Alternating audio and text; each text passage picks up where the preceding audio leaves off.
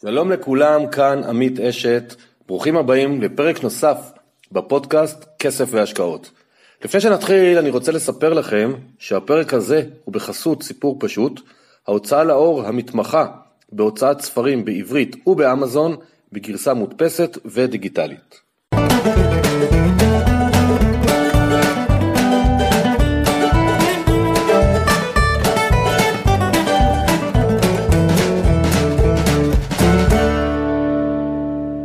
שלום לכולם, כאן עמית אשת, בפרק 70 המיוחד שעולה ב-15 לאוגוסט 2021. אה, למה זה מיוחד בשבילי? אה, כמה סיבות. קודם כל, היום הבן הבכור שלי הוא בן 31, אז זה שמחה גדולה. דבר שני, אנחנו ממש ממש היום מגיעים ל-400 אלף האזנות במצטבר, אז תודה רבה לכל מאזינים ולמי שמספר לחברים ולמשפחה על הפודקאסט. זה עוזר לי להגיע לעוד ועוד אנשים, והמספר 400 אלף הוא באמת בשבילי משהו שלא חשבתי ולא ציפיתי ולא האמנתי שיקרה.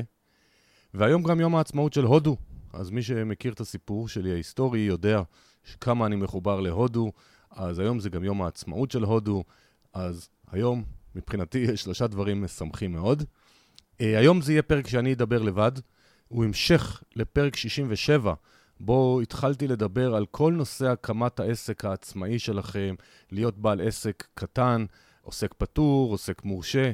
Uh, בעיקר זה מתאים לתחומים לא לחנויות פיזיות, אבל גם חלק מהדברים מתאימים.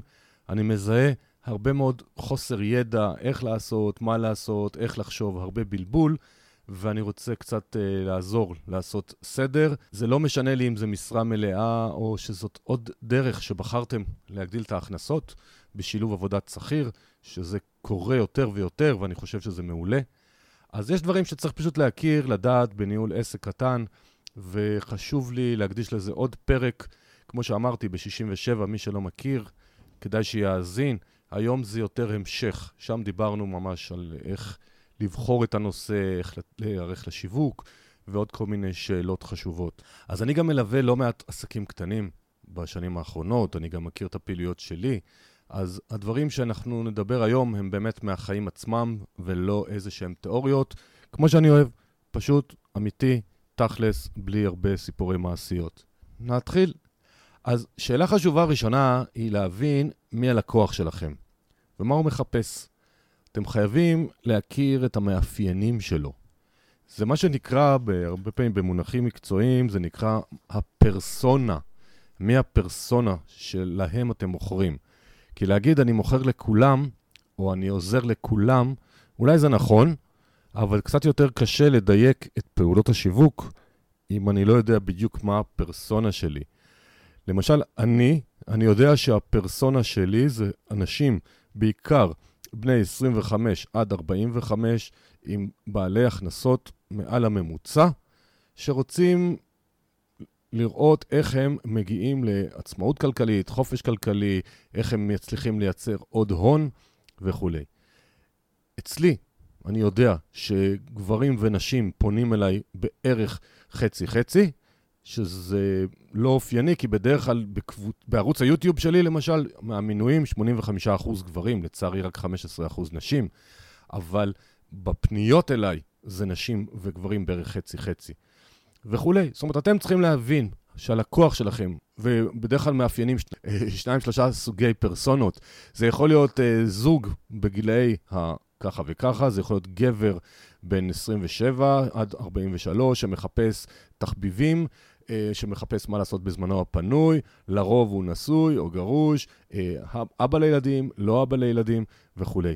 זאת אומרת, ברגע שאנחנו נבין האם הוא גר בפריפריה, האם רמת ההכנסה שלו גבוהה מממוצע, האם זה גבר או אישה, האם זה אותו דבר, האם יש להם נכדים, האם מחפשים משהו לתרבות הפנאי או משהו להגדלת הכנסות, או הם מחפשים פתרון אה, איך לשדרג את איכות החיים שלהם מבחינת מקום המגורים והבית, ו- וכך הלאה. זאת אומרת, אנחנו צריכים ממש לנסות להבין, להגדיר, לאתר מה מחפש הלקוח שלי, וככל שאני אבין טוב יותר בין כמה הוא, מה הוא מחפש, אה, אני אוכל להציע לו פתרונות יותר טובים. וזה מוביל לנקודה הבאה, מה אתם מוכרים לו. עכשיו, זה עוד פעם מתאים בעיקר למוצרים, מוצרי שירות, מה שאני הולך להגיד עכשיו, אבל גם לחלק מהמוצרים הפיזיים. האם אני מוכר לו שירות שיעשה לו שיפור קל במצב שלו, או אני עושה לו מהפכה בשבילו? האם אני מוכר לו פתרון לבעיה שהוא חייב לפתרון והוא מחפש משהו, חשיבה אחרת לגמרי, או אני עושה לו שיפור קטן. אני אקח דוגמה עוד פעם מעולם התוכן שלי כייעוץ פיננסי. האם אני עוזר לו, אה, ללקוח, לצמצם הוצאות ב-50 שקל בחודש, שזה מתבטא ב-600 שקל בשנה, או אני נותן לו דרך שהוא יכול לשפר את מצבו, וכל שנה הוא ירוויח עוד 22,000 שקל אם הוא יעשה א', ב', ג'. כלומר, הלקוח שלנו בכל תחום, הוא מחפש הזדמנות חדשה, משהו שהוא לא חשב עליו. אה, זה נקרא באנגלית, הוא מחפש New Opportunity, הוא לא מחפש רק Improvement. Improvement, שיפור, הרבה פעמים זה שיפור קל, הוא לא יעביר אותו מצד לצד. אם זה אנשים למשל בעולם הבריאות, אם זה דיאטה או ספורט, אז אם אדם שלעולם לא עשה ספורט, אז הוא לא מחפש רק שהוא יוכל לעשות הליכה במשך חצי שעה בלי שהוא יתעייף, הוא יכול להיות שהוא מחפש האם הוא מסוגל יהיה לרוץ רבע שעה או חצי שעה, לא משנה המרחק, אבל להוכיח לעצמו שהוא יכול. ואם זה אדם שרוצה לעלות במשקל או להוריד במשקל, אז הם מחפשים תוכנית אולי משולבת תזונה עם ספורט, ולא משנה עוד פעם אם זה להעלות משקל או להוריד משקל, אבל זה יביא אותו למקום אחר לגמרי, ולא איזשהו כדור שאם הוא ייקח אותו פעם ביום, אז מבטיחים לו הרים וגבעות. מה שנקרא, הלקוח שלנו מחפש לעבור מנקודה א' לנקודה ת', לא מא' לעבור לג'. אז כשאתם חושבים בעסק שלכם מי הלקוחות, אז תעשו את הפרסונה שלהם, תכירו את סוג הלקוחות שמתאים למוצר או לשירות שלכם, ואז תבינו ותחדדו לעצמכם מה אתם מציעים להם, כדי שבשבילם זה יהיה באמת התנועה שהם מחפשים קפיצת מדרגה, לא רק איזשהו שיפורון קטן. כדרך אגב, חלק מהדברים שאני אדבר עליהם היום זה שאלות ששאלתי בקבוצת אה, פייסבוק שלי כמה פעמים על מה הייתם רוצים שאני אדבר בפרק הזה, אז אני מעלה נקודות שעלו.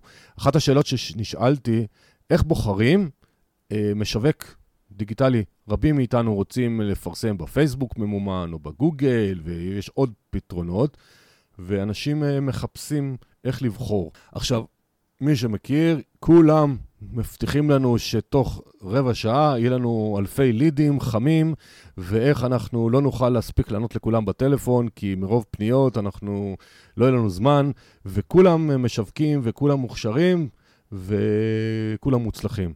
אז קודם כל, אני מאוד מאוד מפחד מהבטחות, אז לא, לא להתפתות להבטחות. תחפשו המלצות, תבקשו לראות פרויקטים שהם עשו.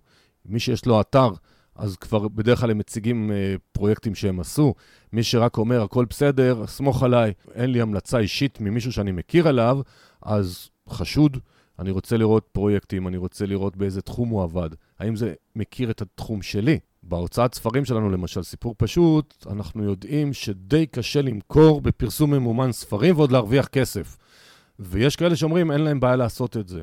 אז שיראו לנו, שייתנו לנו סופרים שכבר עברו את התהליך. זאת אומרת, תהיו, תבקשו לקוחות ממליצים. ברור שייתנו לכם את הלקוחות היותר מרוצים, אבל גם זה בשיחה איתם בין השורות, אולי תוכלו להבין איך זה עובד. עכשיו, תמיד תהיו עם אצבע על הדופק, איזה סוג מודעות מעלים. תהיו מעורבים בסוג המודעה. תראו שזה משדר את מי שאתם, ולא מבטיחים איזה הבטחות שזה לא אתם, זה לא אתם באופי, זה לא אתם בעסק. כי לפעמים משווק מבטיח הרים וגבעות, אבל זה בעצם לא האג'נדה שלכם, זה לא האמת המקצועית שלכם. זה שלכם, תעמדו על זה, תתווכחו, תראו, תהיו מעורבים באיזה תמונות מעלים במודעה, בטקסטים.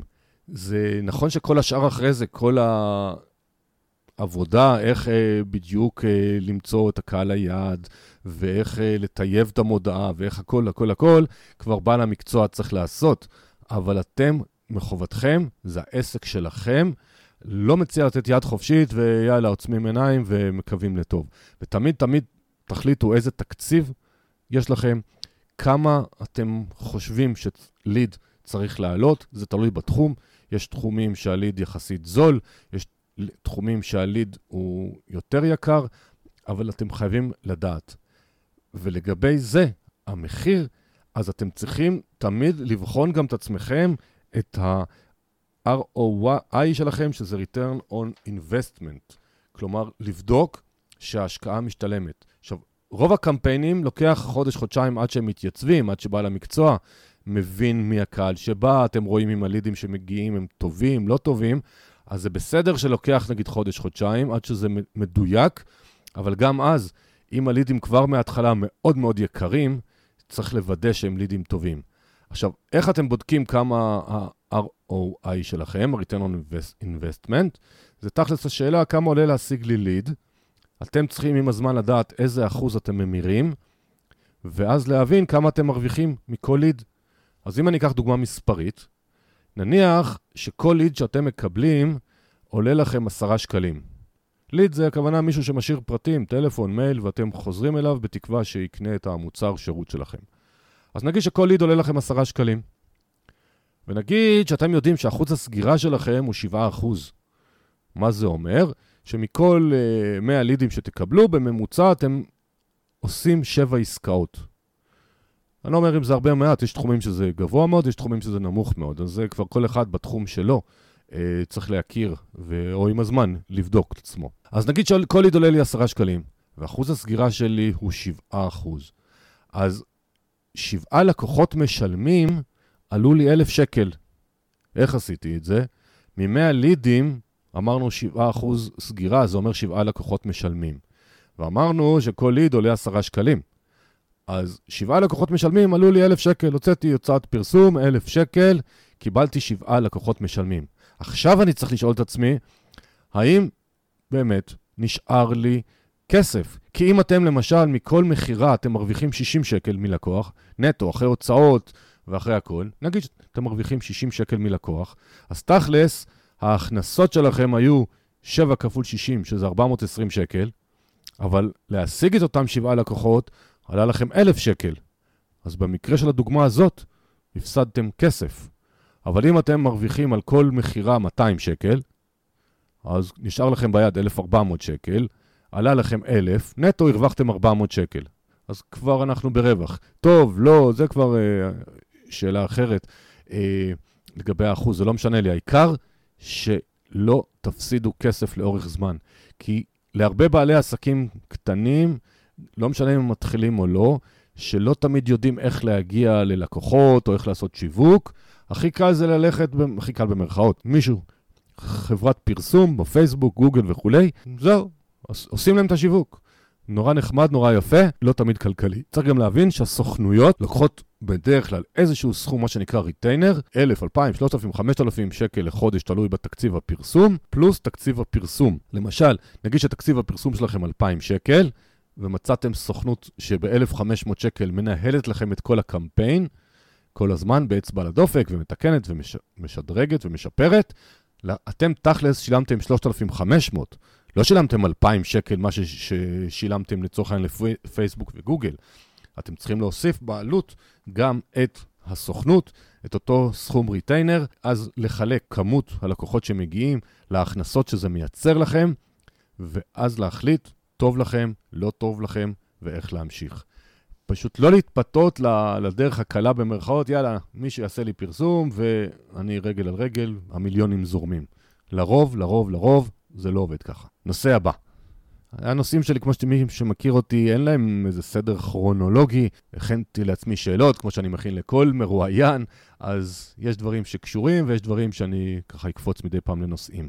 הנושא הבא שאני רוצה לדבר עליו, זה שאני מאוד מאוד ממליץ לשתף את בן או בת הזוג בתוכניות ובדרך. הרבה פעמים כשאנחנו עסק אה, יותר קטן, או עסק בהקמה, וגם עסק יותר גדול אולי, אבל יש תקופות כמו קורונה, יש תקופות חגים, יש עונתיות, לא תמיד זה מצליח, הרבה פעמים זה לא מעט מתסכל, ואנחנו צריכים הבנה והכלה של הבן בת זוג. לא אומר שהם יודעים לעזור, אני גם לא מצפה שהם יעזרו, אני מצפה שהם לא ילחיצו אותנו עוד יותר. כלומר, אם אנחנו נשתף את בני הזוג בדרך שלנו, מה העלויות הצפויות, מה ההכנסות הצפויות, מה אנחנו הולכים לעשות, כל אחד ברמה שזה מתאים, לא יהיו אחרי זה לחצים ומתחים מיותרים אם משהו ישתבש. כי כל בעל עסק יודע, לפעמים התזרים יותר בעייתי, לפעמים כוח עליון, מה שנקרא, קורה לנו משהו, אנחנו מספיק במתח כבעלי העסק, שאנחנו לא צריכים גם אה, להכניס את, הבית, את המתיחויות, אז זה לא בושה, זה להפך, אני חושב שבן או בת הזוג שלנו רוצים שנצליח, ישאלו אולי שאלות של שכל ישר, וזה מאוד מאוד יעזור לנו לדעת שלפחות בגזרה הזאת אנחנו מסודרים. וזה ממשיך בנושא הזה לגבי הסביבה שלכם. הרבה פעמים אנחנו צריכים להחליף סביבה איתה אנחנו מתייעצים. לא מדבר על, על חברים שהולכים איתם אה, לגלוש בים, או לרכב על אופניים, או לשתות בירה. אני מדבר על האנשים שאיתם אנחנו מתייעצים, להם אנחנו מספרים את הדילמות המקצועיות שיש לנו, כי הרבה מאוד אנשים יספרו לכם מה שהם יודעים, במרכאות, אבל זה לא דברים שהם עשו לבד, הם שמעו ממישהו ששמע ממישהו, זה אותו דבר עם השקעות. מישהו שמע שמישהו הפסיד כסף באיזה השקעה, לא משנה אם זה שוק ההון או נדל"ן, מבחינתו מרגע זה, זה השקעה מוקצת. הוא לא עשה את זה, אבל הוא שמע. אז אנשים, יש להם כוונה טובה. הם רוצים להגן עליכם, הם רוצים לעזור לכם, אבל רבים מהם מדברים מתיאוריות, מדברים מהפחד של עצמם ולא מהפרקטיקה. ואנחנו, כבעלי עסקים, צריכים סביבה שמבינה אותנו. אה, אם הייתם פעם שכירים והפכתם להיות עצמאים, בהחלט יש מצב שאחרי שנתיים, שלוש, חמש, פתאום תשימו לב שכל הסביבה שעוטפת אתכם היא אנשים שהם עצמאים.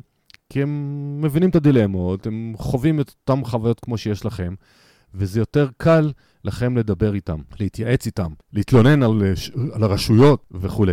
אז לא לפחד, אנחנו צריכים להיות מודעים לזה שיש מחירים לשינוי שאנחנו עוברים, יום-יום שלנו, וזה בסדר גמור להחליף. לא, זה לא מטרה, אבל אם אתם מרגישים שהאנשים שאתם מדברים איתם רק מורידים אתכם ולא נותנים עצות פרקטיות, אלא אומרים מה שהם חושבים או מה שהם שמעו, תתחילו לדבר, לפחות בקטע של העסק, רק עם אנשים שמבינים. אנחנו כבעלי עסקים חייבים, חייבים, חייבים תמיד גמישות מחשבתית. חייבים לחשוב איזה מוצרים עוד חסרים ללקוחות שלנו. אתם זוכרים, התחלתי את הפרק במי הפרסונה שלנו. לראות מה, מה הם מחפשים, מה טוב להם, ולהקשיב, להקשיב, להקשיב ללקוחות. מה שנאמר, לקוח מתלונן, הוא שווה לנו זהב. בדרך כלל זה נורא מעליב, מרגיז, מבאס. מה פתאום הוא מתלונן? אנחנו נותנים את הנשמה שלנו, והוא מתלונן. אבל כשנרגעים קצת מהאגו, מה שנקרא, אנחנו צריכים להבין שאם הוא מתלונן, יכול להיות שיש עוד 20 כמוהו שלא התלוננו. צריך להבין, מה הפריע לו, מה הפריע לו בשירות, מה הפריע לו במוצר, מה הפריע לו במחיר, מה הפריע לו באחריות, כל אחד בתלונה שלו. זה לא אומר שאוטומטית אנחנו נקבל מה שהוא אמר, אבל מאוד מאוד מומלץ להקשיב ללקוחות. ועוד צורה להקשיב ללקוחות, זה אם הרבה לקוחות שואלים אותנו, האם יש לכם גם את השירות הזה והזה, או האם יש לכם את המוצר הזה והזה, ואין לנו וזה שייך לביזנס שלנו, אז בואו נוסיף אותו. כי אם הרבה מאוד לקוחות מבקשים משהו, אז כנראה שזה יכול למכור, אז אנחנו צריכים להוסיף את המוצר. אז חשוב לכם גם לדעת מה קורה אצל מתחרים. תיכנסו למי שיש לו אתרי אינטרנט או לקבוצות פייסבוק, תראו מה המתחרים שלכם עושים, תראו מה התחום שלכם, מה מקובל בו. עסקים חדשים, לרוב בשנתיים, שלוש הראשונות, יש המון המון המון תזוזות ימינה ושמאלה עד שמתמקדים. עד שאנחנו מבינים את עצמנו, עד שאנחנו מוצאים את הקהל שלנו, עד שאנחנו מדייקים את הפרסונה, עד שאנחנו מבינים מה השיפורים שאנחנו מציעים. אז תמיד, תמיד, תמיד תקשיבו ללקוחות, תחשבו על מוצרים חדשים, תחשבו על האם אתם יכולים לעשות אפיליאציות, מה שנקרא תוכניות שותפים, ולמכור מוצרים שהם לא שלכם, ולתמורת עמלות. למשל, אנשים שמתכנני טיולים, לא משנה אם זה בארץ או בחו"ל כשאין קורונה, הם יכולים להתחבר לבתי מלון, לחברות תעופה, לטיולים אזוריים, לאלף ואחד אה, סוכני ביטוח, לאלף ואחד נושאים שהם יקבלו עמלת הפנייה עבורם. כמעט כל עסק יכול למצוא אפיליאציות. עכשיו, זה תחום שיש בו המון המון כסף, צריך להיות יצירתי, צריך למצוא את השותפים האמינים, אבל לא לוותר עליו איפה שזה מתאים. עוד פעם, אני מדבר כמובן בפודקאסט כזה בכלליות, אז יש אנשים שאולי, או תחומים שזה פחות מתאים, אבל כמעט כל מי שמוכר דרך האינטרנט כנראה יכול למצוא גם אה, מוצרי אפילייטס, אם זה למשל אנשים שמוכרים תמרוקים, אולי יעשו אפיליאציה עם אנשים שמוכרים מגבות, אה, כי זה מוצרים משלימים, הם לא מייצרים את המגבות, הם עושים שיתוף פעולה עם עסק, ואז אפשר לעשות חבילות שי. אה, במזון אפשר לעשות חבילות שי ולחבר כל מיני ספקים. אה, בתכשיטים, אנחנו יכולים אולי להרחיב את מעגל המוצרי תכשיטים שלנו עם תכשיטים שמישהו אחר עושה, ועוד ועוד ועוד. כל אחד מכיר את העסק שלו הכי טוב בעולם, אז הרעיון שלי פה, לעשות לכם איזושהי נקודה למחשבה, מה עשוי להיות מוצר משלים ללקוחות שלי, ובתנאי שאני לא בסוף אהיה רק אפיליאטור. זאת אומרת, אני עדיין רוצה שהם יקנו בעיקר את המוצר שלי, אבל מה אני יכול עוד לעשות, ועל הדרך גם הלקוח יהיה מרוצה וגם אני אגדיל את סל ההכנסות שלי מאותו לקוח. לגבי כסף, לגבי הוצאות, אז כמו שאמרתי בפרק 67, אני חשוב מאוד לעשות איזשהו תקציב לפעילות, מה ההוצאות החד פעמיות הראשונות ומה ההוצאות השוטפות. ואני רוצה עוד פעם לחדד, מאוד מאוד מאוד חשוב לנסות ולהקטין את ההוצאות הקבועות שלנו, וכמה שיותר הוצאות יהיו משתנות. כלומר, אם אני יכול לעבוד עם פרילנסרים לפעמים, אני אעדיף פרילנסרים מעובדים קבועים, אם אין לי פרויקטים לאורך זמן קבועים. אם יש לי עסק שגדל, ויש לי כבר הרבה פעילות, עובד שלי, הרבה פעמים יהיה זול יותר, יעיל יותר, מחויב יותר. אבל כשאנחנו עסק יותר בהתחלה, יותר בהקמה, לא לרוץ לשכור משרד אם לא חייבים. ואם משרד, אולי החבר'ה האלה כמו WeWork, ובכל אזור יש היום תחומים אחרים, זה פתרון אולי מספיק טוב לחדרי ישיבות, או לשבת ולצאת מה, מהבית. לבדוק עלויות. צוות, האם אני חייב צוות במשרה מלאה, או שאני יכול למצוא שירותי משרד לפי שעות או בהיקף חלקי, הנעת חשבונות. מלאי, אם אני, משהו שאני מוכר מוצרים פיזיים, מה גובה המלאי שאני צריך להחזיק? האם אני צריך מלאי גדול, מלאי קטן? מה הזמינות בארץ למוצרים שאני צריך? האם אני יכול לבקש מהספקים שלי לשמור מלאי עבורי בלי להיות מחויב לרכוש את זה בתקופה, אבל לא להוציא את הכסף מראש? זאת אומרת, אני מאוד מאוד מציע לעבוד במודל הוצאות רזה ככל האפשר, כי זה מגדיל את הרווחיות בסוף. אני לא נתקע עם הוצאות שאני כל הזמן רץ ומתרוצץ, איך אני מכסה את ההוצאות הקבועות. כמובן שככל שהעסק גדל, אז בהחלט להגדיל את מצבת כוח האדם אם צריך, ואולי צריך להגדיל את המשרדים, ותקציב הפרסום, ו- והכל בסדר, אבל שיהיה לכם איזשהו תקציב, שיהיה לכם איזשהם נקודות בקרה, מתי אני באמת גדל וזה לא איזה פיק חד פעמי, ולפי זה להתאים את ההוצאות. כי, כי להוציא כסף זה נורא קל, תאמינו לי. להכניס זה כבר הרבה יותר מאתגר. הבנתם את הפואנטה. אנחנו כעסק, לא משנה אם הוא קטן, חדש, גדול, ותיק, אחת ההוצאות השיווק הכי זולות שיש לנו זה לתת שירות טוב. במהלך העסקה, אחרי מכירה, פשוט שהלקוח יצא מרוצה, וההצלחה הכי גדולה שלנו, שהוא ימליץ. פה לאוזן, שיכתוב עלינו איזה פידבק חיובי בפייסבוק, בגוגל, בכל מיני מקומות.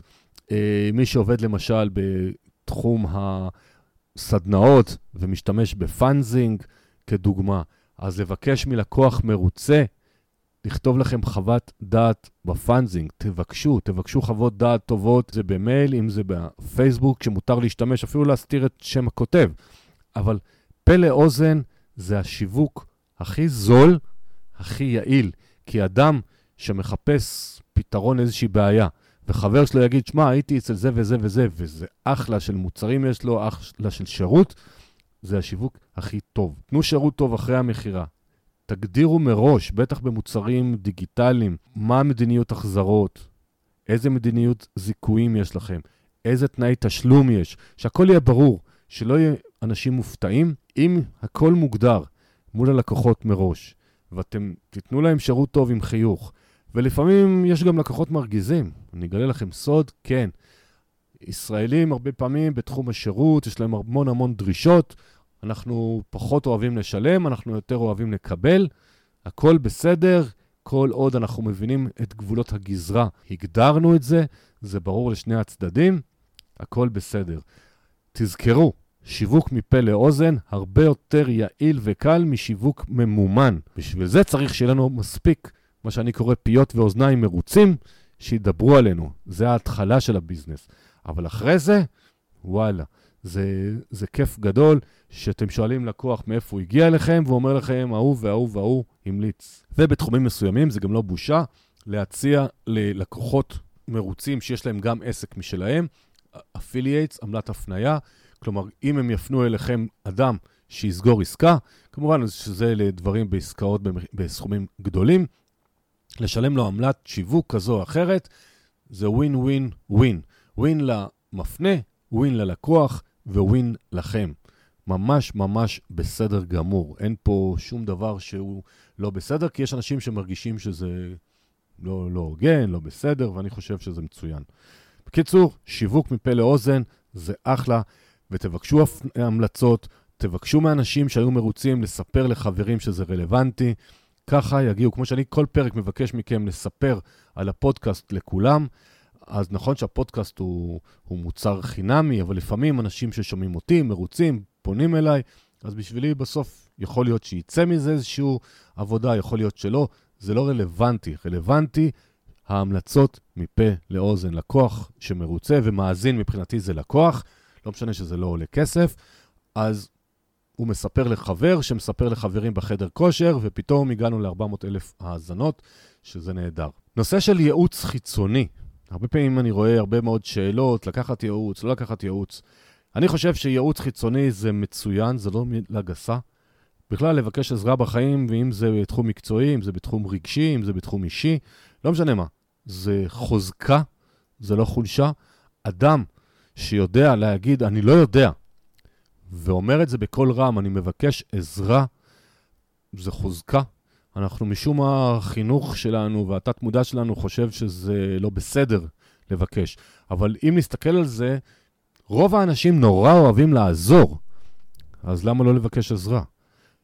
אז אני חושב שייעוץ חיצוני ולבקש עזרה זה נהדר. גם לי לקח המון שנים להבין שזה חוזקה ולא חולשה, אז אני לוקח ייעוצים, עוד פעם, בהרבה מאוד תחומים בחיים, תלוי מה אני צריך בכל תקופה, לפעמים זה יכול להיות מקצועי, לפעמים זה יכול להיות מדקר סיני, זה לא משנה. הדברים, אנחנו לא צריכים להיות לבד, אנחנו לא לבד. אנחנו מוקפים, ולפעמים זה בתשלום, וזה בסדר גמור. אז בעסקים יש את המעוף של מדינת ישראל, של משרד הכלכלה, הייעוץ מסובסד, זה יועצים עצמאיים, שם אפשר לבחור, לפעמים היועצים יותר טובים, לפעמים פחות טובים, אבל יש סניפי מעוף בכל הארץ, אה, יש תקציב שעות שאפשר לקבל לעסק קטן, יש כמובן יועצים אה, עצמאיים שלא עובדים דרך מעוף, לא משנה, תבחרו לכם, אבל יועץ שאתם מרגישים שיש כימיה אישית, כי זה הכי חשוב, יהיה המומחה הכי גדול בעולם, אבל אתם לא סובלים אותו, אז הוא לא מעניין בכלל, כי באנו ליהנות בסוף מהעסק שלנו, אנחנו לא באנו לסבול. תראיינו את היועץ, תראו שאתם משדרים על אותו גל, שהוא מבין את הקשיים שלכם, שהוא עסק בזה, או שיש לו ראש מספיק פתוח שהוא ייתן לכם את הפתרונות, ו... וזה בסדר גמור.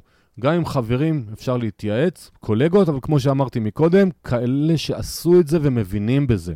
לא כאלה ששמעו פעם פודקאסט או קראו איזה ספר ועכשיו הם uh, פרשנים. זה אנשים שלא יעזרו לכם בכלום.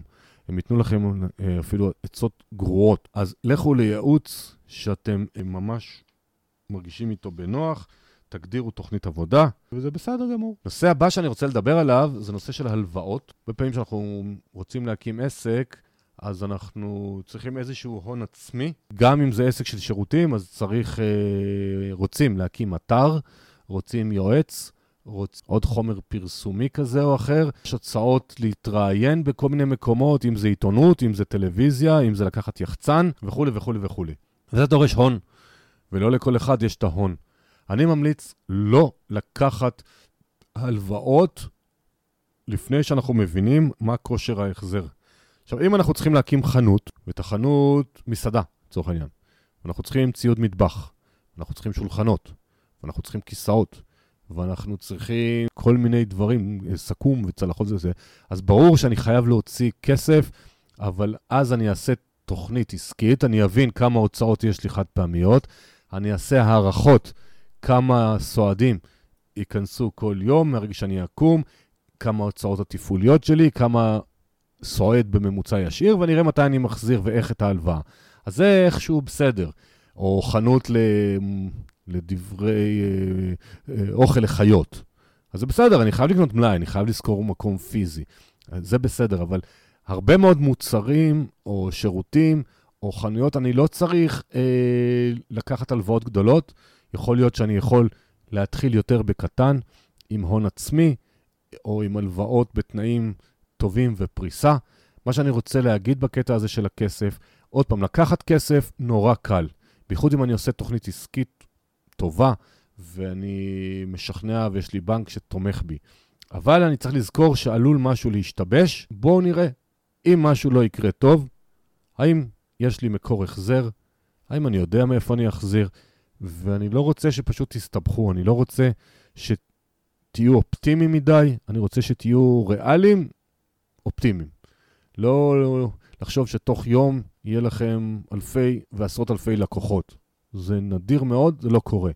אם אני מבין באיזה קצב אני חושב שאני אצליח להשיג לקוחות, אם אני מבין כמה לקוח משאיר לי, אם אני מבין שבתקציב שעשיתי, בסעיף ההוצאות, זה לא רק רואה חשבון ומס הכנסה וביטוח לאומי ומע"מ וכולי, אלא זה גם החזר הלוואות ומשכורת לעצמי וכולי, אז הכל בסדר. אבל באמת, באמת, באמת, תעשו לכם את התוכנית הכלכלית, ותתחילו, כמו שהצעתי מקודם, בעסק רזה, אם לא חייבים לשכור עובדים בהתחלה, להשתמש בקבלנים. הלוואות, אם לא חייבים, לדחות את זה עד שרואים שיש איזשהו תזרים שנכנס. וכמובן זה תלוי בתחום. אם אני רוצה להתחיל uh, תחום שסך ההלוואות הוא כמה אלפי שקלים בודדים, אז גם רמת הסיכון שלי היא לא גבוהה אולי. אבל אם מדברים על עשרות אלפי שקלים ומאות אלפי שקלים, שם בדרך כלל מחיר הטעות יכול להיות מאוד מאוד גבוה. אחת השאלות שחוזרת על עצמה זה איך אני יכול לעשות עסק ממשהו שאני טוב בו. אז דיברתי על זה גם קצת בפרק 67, אבל הדרך היא, אני קודם כל חייב להבין האם מישהו בכלל יהיה מוכן לשלם עבור התחום שאני טוב בו. אם אני ממש ממש מבין מצוין בהיסטוריה של uh, המזרח הרחוק במאה הראשונה לספירה. מעולה. השאלה אם יש מישהו שיהיה מעוניין לשלם לי על זה. אני לא יודע, זה סתם משהו שהמצאתי בשנייה הזאת. אם כן, אז אני צריך להבין איך אני בונה עסק סביב זה. אבל אם אני יודע איך לעזור לאנשים להעלות או להוריד במשקל ב-10% תוך 95 ימים, בלי מאמץ, אז זה כנראה יהיה לזה ביקוש. אז, אז אני צריך להבין, האם מישהו בכלל יהיה מוכן לשלם עבור התחום הזה שאני ממש טוב בו. אני צריך להבין מי המתחרים שלי, כי אני צריך להיות אחר מהם, אני צריך להיות שונה מהם, אני צריך להיות טוב יותר. אתם זוכרים, דיברתי בהתחלה על הפרסונה ומה אתם מוכרים. האם אני מוכר improvement או אני מוכר new opportunity? אני צריך להכיר את הלקוח שלי. האם זה פנסיונרים שיש להם הרבה זמן פנוי, או שזה זוגות עם שלושה ילדים שאין להם דקה לנשום. כל אחד מהם מחפש משהו אחר לגמרי. מה המחירים בשוק? מה אני שונה מהמתחרים? איך אני מבדל את עצמי? איך אני מדגיש את זה שאני שונה? וכשאני מבין את זה, ואני עושה איזושהי תוכנית עבודה, אז יאללה, צאו לדרך, לא לפחד. לא להיות יותר מדי אה, תיאורטיים, ומה יקרה, ומה הוא יגיד, ואיך זה יהיה. הקטע הזה של הביישנות, אם אתם רוצים להיות בעלי עסק, אין מקום לביישנות. צריכים להיות ב front, צריכים לראות אתכם ברשתות, אם זה ערוץ יוטיוב, אם זה בפייסבוק, אם זה אה, לעשות וובינארים, אם זה להעלות תכנים באתר שלכם, אם זה לעשות רעש וצלצולים, וזה מביא אותי למושג networking. networking זה להגיע לאנשים, לראות אותם. היום חלק קורה בזום, אבל אה, יש גם עדיין, עוד פעם, תלוי בין סגר לסגר ובין קורונה מעצבנת לקורונה מעצבנת אחרת, יש כן לפעמים דברים פרונטליים, אבל גם בזום יש קבוצות, יש קבוצות פייסבוק לכל תחום, צריכים לראות אתכם. networking, פעם הייתי באיזה הרצאה על זה, ואף פעם לא שמתי לב לזה, שאם נפריד את זה, את שתי המילים, net, working, כלומר, working, לעבוד. זה לא סתם כזה לבוא לאיזשהו אירוע, לאכול עוגה, לשתות מיץ, לשבת בצד, לשמוע את ההרצאות וללכת. networking זה להתחיל להכיר אנשים. רוב האנשים ביישנים בדיוק כמו שאנחנו, כשאנחנו מגיעים למקום שאנחנו לא מכירים אף אחד. הרבה אנשים היו שמחים שמישהו יגאל אותם מהבדידות. עכשיו, זה שריר שללא מעט אנשים הוא לא טריוויאלי. גם לי לוקח זמן כל פעם מחדש לאמן אותו. משום מה בחו"ל הרבה יותר קל לי מאשר בארץ, עוד לא הבנתי לעצמי למה, אבל אנחנו חייבים. מי שרוצה שהעסק שלו יגדל, מי שרוצה שיכירו אותו, נטוורקינג זאת הדרך. עכשיו, נטוורק, מי שעכשיו מקים חדר כושר יישובי, או שהוא מקים פעוטון, אז, אז ה networking שלו יהיה בגני המשחקים בשכונה ובמכולת ואצל הספר. מי שמפתח מוצר שמתאים, אין לו הגבלה גיאוגרפית, אז ה networking שלו יהיה דרך וובינארים, זה יהיה דרך קורסים דיגיטליים שהוא צריך לפרסם אותם, דרך קבוצת הוואטס, אה, קבוצות פייסבוק שלו או של אחרים, שהוא יכתוב. כל אחד צריך למצוא את ה networking המתאים לו, כי כמו שהזכרתי מקודם, בסוף הלקוחות הכי טובים הם מפה לאוזן. ואנחנו צריכים הרבה פיות שמחים, הרבה אוזניים מאושרות, וצריך לעבוד בזה. זה יכול להיות רשימת תפוצה שזה חלק מהנטוורקינג שלכם. אתם לא מכירים אולי את מי שמקבל את הדיבורים שלכם, אבל זה חלק מהעבודה. זו עבודה יחסית קלה מאשר ללכת ולהיפגש עם אנשים. לחלק מהאנשים זה קל יותר, לחלק מהאנשים יותר טבעי להם ללכת, להגיע לקבוצת אנשים, אם זה באירוע של הרצאה, אה, הרצאות החינמיות שיש בהרבה מקומות בערבים, בכל מיני מקומות. אז כל אחד ימצא לפי העסק מה ה networking הנכון לו. האימהות בגן או בעבודת כיתה בבית ספר, בקבוצת וואטסאפ הזאת של, ה, של היישוב, של השכונה, של הגן, של הבית הספר, או הרצאות אחרות, או שהוא מפתח לעצמו רשת שעוקבים אחריו. לצורך העניין, חלק מה networking שלי, יש לי רשימת תפוצה, יש לי ערוץ יוטיוב, יש לי את הפודקאסט, אבל זאת אחרי עבודה קשה. זה לא משהו שקורה ביום. אז אתם צריכים כל אחד לפי תחום העיסוק שלו למצוא את ה networking המתאים לו. שאלה שנשאלת לא פעם אותי או בקבוצות, זה איך מנהלים את הזמן. יש המון המון מה לעשות, איך יודעים מה לעשות קודם. כי אנחנו כבעל עסק קטן, אנחנו אחראים על המוצר, אנחנו אחראים על האיכות, אנחנו אחראים על התפעול, כלומר לספק, אנחנו צריכים לעבוד מול הרשויות, אנחנו צריכים לעבוד בגבייה, אנחנו צריכים לעבוד מול רואי החשבון, ואני יכול להמשיך לקטר מפה עד הודעה חדשה. אה, ולהמציא מוצרים חדשים, וגם להיות בן בת זוג, ומי שיש לו ילדים, גם להיות הורה, וגם לא לשכוח את עצמנו. וואו, איזה מסכנים אנחנו. אבל לא, מי שבוחר להיות בעל עסק, הוא עושה את זה מאהבה, משליחות, מרצון, משמחה. אז מה שאני אומר, תעשו לכם תוכנית רבעונית, חצי שנתית, חודשית, שבועית. לא מדבר עכשיו על איזה תוכניות אה, גרנדיוזות ל-15 שנה קדימה. ותראו בכל שבוע, בכל תקופה, מה אתם רוצים לעשות. לא חייבים לעשות תמיד דברים ענקיים. כי בסוף אי אפשר לעשות כל הזמן הכל, כי אנחנו בתוך העסק. אבל בניהול הזמן, אם אני אשקיע כל יום או כל שבוע כמה פעילויות שיקדמו את העסק שלי, בסוף זה יתפוס. עכשיו, תעשו כל פעם, תתמקדו במה שצריך. זה יכול להיות מי שצריך עכשיו להקים אתר, בסדר. אז אתם מחליטים שכמה שבועות הקרובים אתם מתמקדים בתכנים לאתר. מי שעכשיו מכין הרצאה חדשה, מי שעכשיו צריך לחפש ספק חדש לאיזשהו נושא, נושא של שיווק, למצוא ערוצי שיווק חדשים או משווק. אה, מי שצריך לטפל באדמיניסטרציה שלו, שהיא מוזנחת. יש המון המון המון דברים. אז קודם כל, תעשו לכם רשימה מה צריך לעשות בעסק לקדם אותו, וזה יכול להיות לקדם עוד פעם, לפתח מוצרים חדשים, לפתח ספקים חדשים, לעשות יותר נטוורקינג, להגיע יותר ללקוחות, אה, לטפל יותר באדמיניסטרציה שהיא מוזנחת, או אולי בגבייה, אולי אתם כל כך עסוקים בנתינה, ובעצם חייבים לכם מלא כסף, ולא הספקתם לטפל בזה, וכולי וכולי. כל אחד יש לו, לכל עסק יש לו את הקשיים שלו. ואז, בניהול הזמן שלכם, אתם צריכים להבין במה אתם טובים ובמה אתם יכולים לשלם למישהו שיעשה עבורכם. גם אם אתם יודעים לעצב דפי נחיתה, ודף נחיתה לוקח לכם אה, יום וחצי בסך הכל או יום, או של ארבע שעות, אבל בארבע שעות האלה אולי תוכלו להשיג לקוח משלם חדש, אז תשלמו למישהו שיעשה לכם דף נחיתה. ואם אתם מוצר של משלוחים, אתם יכולים אולי ברדיוס של האזור שלכם לשלוח את המוצרים, אבל אולי תת, תתחברו לחברת שליחויות, שגם יעשו לכם שליחויות בכל הארץ. זה יעלה עוד כמה עשרות שקלים, 20-30 שקלים למשלוח, אבל אתם תהיו פנויים יותר, לא תתחילו לרוץ עם האוטו. ואם אתם האדמיניסטרציה, אתם חלשים באדמיניסטרציה, אם זה הפקת חשבוניות וגבייה והעברת החומר לרואה חשבון, ואתם שוכחים להעביר חשבוניות, ואז סוף שנה משלמים מס שלא צריך לשלם, תיקחו מישהו שיעשה את זה.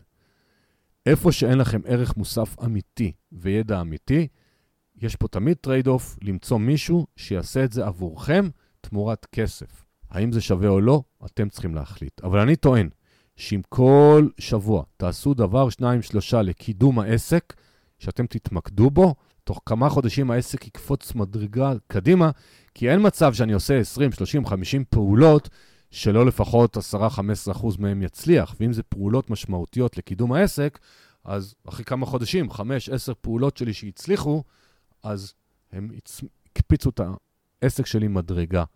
אז ניהול הזמן, כן, יש לנו משפחה ויש אנשים שיש להם ילדים, ויש לנו משימות שאנחנו אוהבים יותר ואנחנו אוהבים פחות, אין מה לעשות. בחרנו להיות בעלי עסקים, אנחנו צריכים לטפל בהכל. האם אנחנו פיזית נעשה על זה או רק ניקח אחריות? אני מציע רק לקחת אחריות ולהפעיל אנשים דברים שאין לי ערך מוסף גדול בהם, גם אם אני יודע לעשות אותם. זה שאני יודע להעלות פודקאסטים לצורך העניין, איך זה עובד ולערוך וסיפורים, יופי, אבל אני משתמש בטכנאי שעוזר לי, שירות מעולה, שווה לי לשלם ולדעת שאחרי שאני מקליט, יש מישהו שעוזר לי לדאוג שהכל יופיע באפליקציות ואתם תוכלו להאזין לזה. אז מה אם אני יודע? אז למדתי פעם איך עושים את זה, אני מבין את הפרינציפ, לא רוצה להתעסק עם זה. אני לא מספיק טוב בזה, לא מספיק חשוב לי שאני אהיה בזה. יהיה חשוב לי איפה שאני, יש לי ערך מוסף להיות נוכח.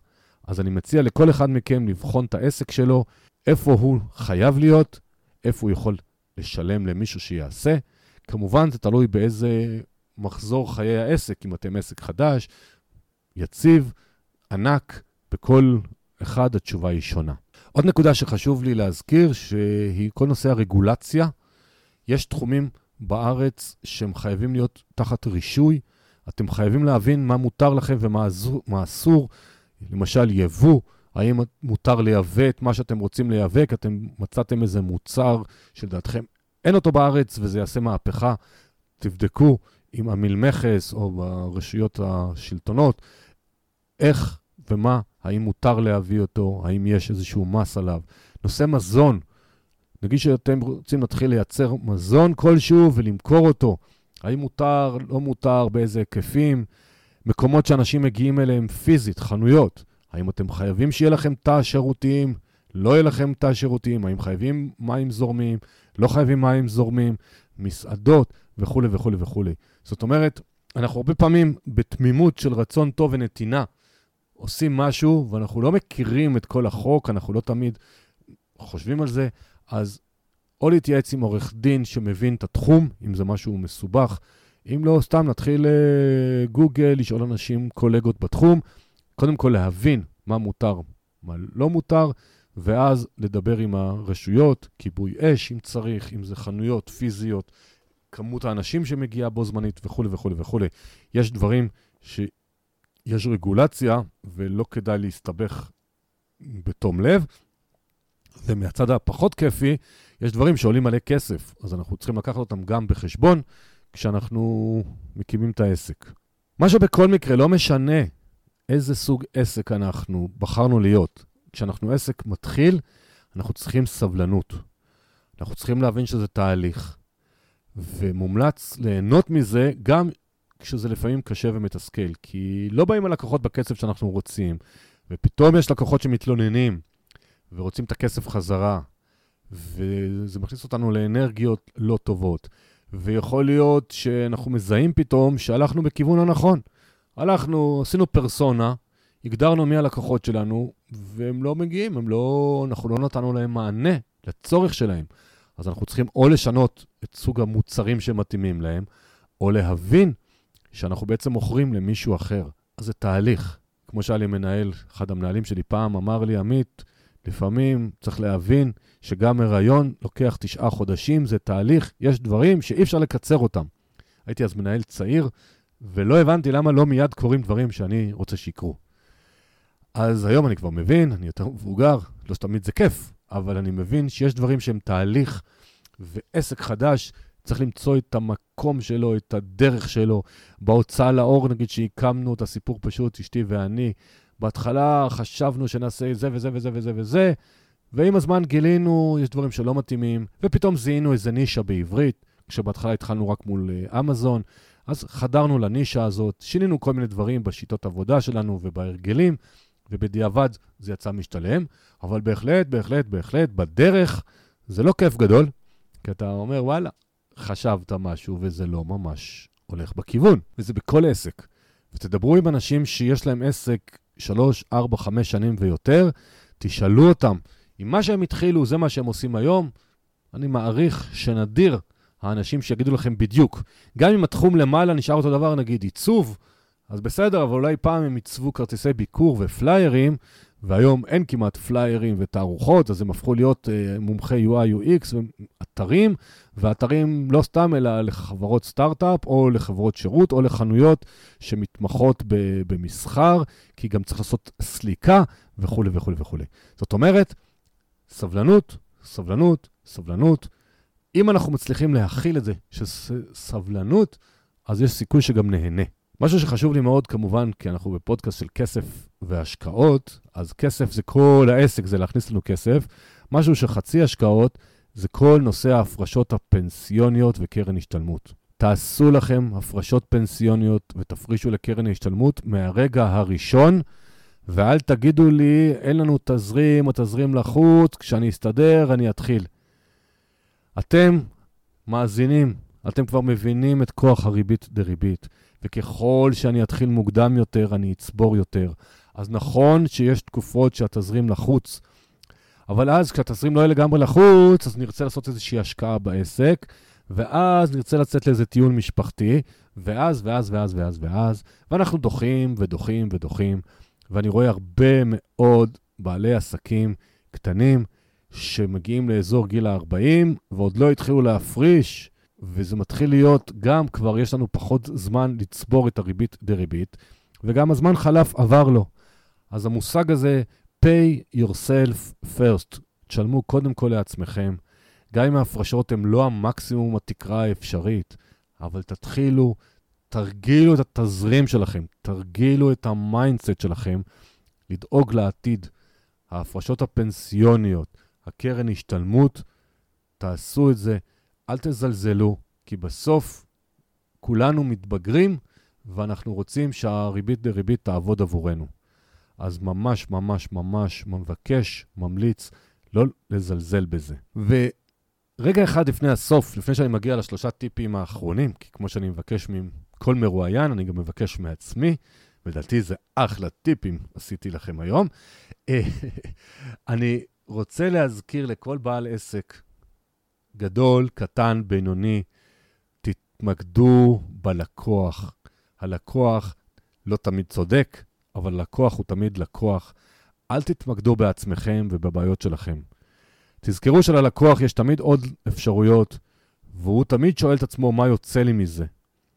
לא אכפת לו בכלל כמה התאמצתם, כמה עבדתם קשה, כמה אתם תכ... נחמדים, באיזה טכנולוגיה ואפליקציה ובוטים מגניבים אתם משתמשים. הוא מעניין אותו לקבל ערך גבוה תמורת מחיר פחות ממה שהוא חושב שזה שווה, מה שנקרא ערך נתפס. הלקוח רוצה ערך נתפס גבוה, שהוא מעריך את התוצאה שהוא מקבל, את המוצר שהוא מקבל, והוא מרגיש שהוא לא שילם על זה הרבה. אם הוא מעריך מוצר ב-1,000 שקל ויבקשו ממנו 700 שקל, הוא יהיה מאושר, הוא יקבל ערך גבוה. וממש ממש לא מעניין אותו שאתמול הייתה שביתה בדואר, והמחשב נפל, וכל הגיבוי לא עלה, והילד חולה, ובעצם עשיתם אתר הכי יפה במדינה, בעולם וביקום כולו, ולא יהיה עוד אתר סליקה כזה ידידותי ונוח באפליקציה. ממש לא מעניין אותו. תמיד תזכרו גם את עצמכם כלקוחות, מה חשוב לכם, מה אתם רוצים, ככה גם על הלקוחות שלכם. וזה נורא מאכזב לפעמים, שאנחנו יודעים שנתנו את הנשמה, ומשהו השתבש, והלקוח לא מעריך את זה. תהיו שקופים איתו, יש תקלה, קורה, אנחנו בני אדם. אנשים מבינים את זה אם אנחנו מודיעים להם. תכננו שיקרה משהו כזה וכזה, יש לנו איזושהי תקלה, זה יגיע קצת יותר מאוחר, יהיה מצטערים. זאת אומרת, תשארו אותו בשקיפות, תח... תיתנו לו מענה איכותי, שירות טוב, הוא יהיה הלקוח הממליץ. הוא זה שיספר עליכם. אז תזכרו שהלקוח, מבחינתי, לא תמיד צודק, אבל הוא תמיד הלקוח. אה, וכרגיל אני רוצה לסיים עם שלושה טיפים, והפעם אני אשאל את עצמי, טיפים פרקטיים לסיום.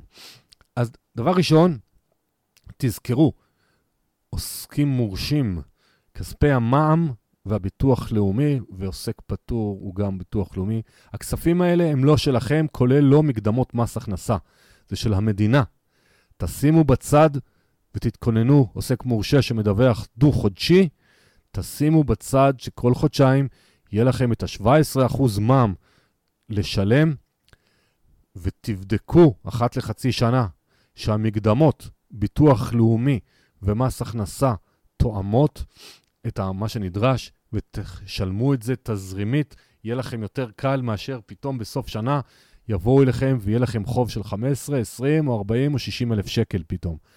זה מצוין להרוויח כסף, זה נהדר, זה לא בושה.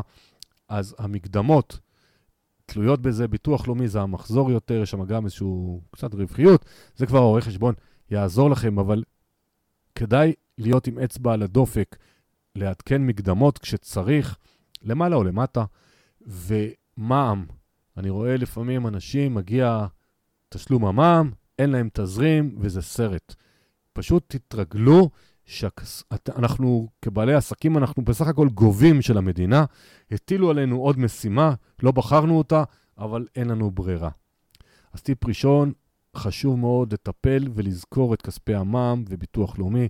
אפילו שימו מכל תקבול 17% במק"מ, פק"מ, לא יודע, תפתחו חשבון, תעבירו את הכסף לשם, העיקר שיהיה לכם לשלם. דבר שני, אחד הדברים הכי חשובים שאני יכול להגיד לכל אדם, בין אם הוא שכיר, בין אם הוא עצמאי, נושא של האיזון. לא להשתעבד לעסק או לעבודה בלי לאזן את עצמכם. תזכרו את עצמכם. תזכרו את עצמכם, תזכרו שאתם בזוגיות, מי שיש לו בן בת זוג.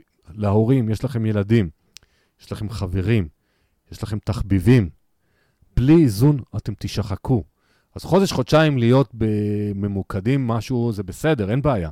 אבל לא עכשיו שנים לשכוח את עצמכם, את התחביבים שלכם, את מה שמרגיע אתכם, מה שאתם אוהבים, מה שאתם אוהבים לעשות בזוגיות, את בני הבית, את החברים.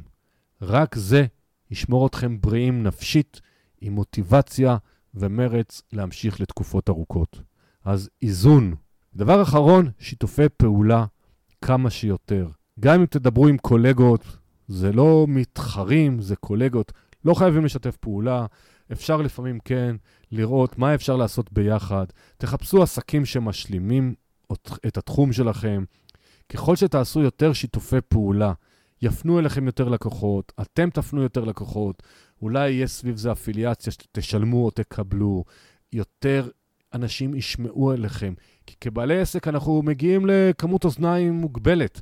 אבל ככל שאני אעשה יותר שיתופי פעולה, אני אארח מישהו אולי באתר שלי, או בקבוצת אה, וואטסאפ שלי, או בפייסבוק, ואני אתארח, אני אהיה אורח של מישהו, ישמעו עליי, אני אכתוב טור אורח לאיזשהו מגזין, איזשהו ניוזלטר. יש מלא אפשרויות יצירתיות, כל אחד בתחום שלו שימצא את היצירתיות. אבל שיתופי פעולה מאוד מאוד מאוד עוזר לנו להשיג עוד לקוחות. שלושה טיפים לסיום שחשוב לי שתזכרו, זה היה כספי מע"מ, ביטוח לאומי, מס הכנסה. תשמרו אותם לתשלום הדו-חודשי, עוסקים מורשים, ותשלמו. איזון, לא להשתעבד לעסק או למעביד אם אתם שכירים. תזכרו את עצמכם כבני אדם, מה שאהבתם לעשות, הזוגיות, את הילדים, חברים, תחביבים, ושיתופי פעולה כמה שיותר. מקווה שעזרתי לכם, בעלי עסקים יקרים. פרק 67, פרק 70 החגיגי של היום. ניסיתי לתת לכם המון המון המון כלים וידע. תשבו עם נייר ועט, תרשמו את הנקודות החשובות ותתחילו ליישם. תודה שהייתם איתי היום. אני חוזר לבקש שיתופי פעולה, לספר לחברים, למשפחה, לקולגות על הפודקאסט. מי ייתן שנגיע כמה שיותר מהר ל-500 אלף, חצי מיליון מאזינים, אז אולי אני אוכל לפרוש בשיא. אל תשכחו לבקר בערוץ היוטיוב שלי, אני מעלה בתקופה הזאת הרבה מאוד סרטונים. יש גם כתוביות, אה, למי שיותר נוח לו דרך כתוביות. אז תודה רבה, ונשתמע בפרק הבא. אני עמית.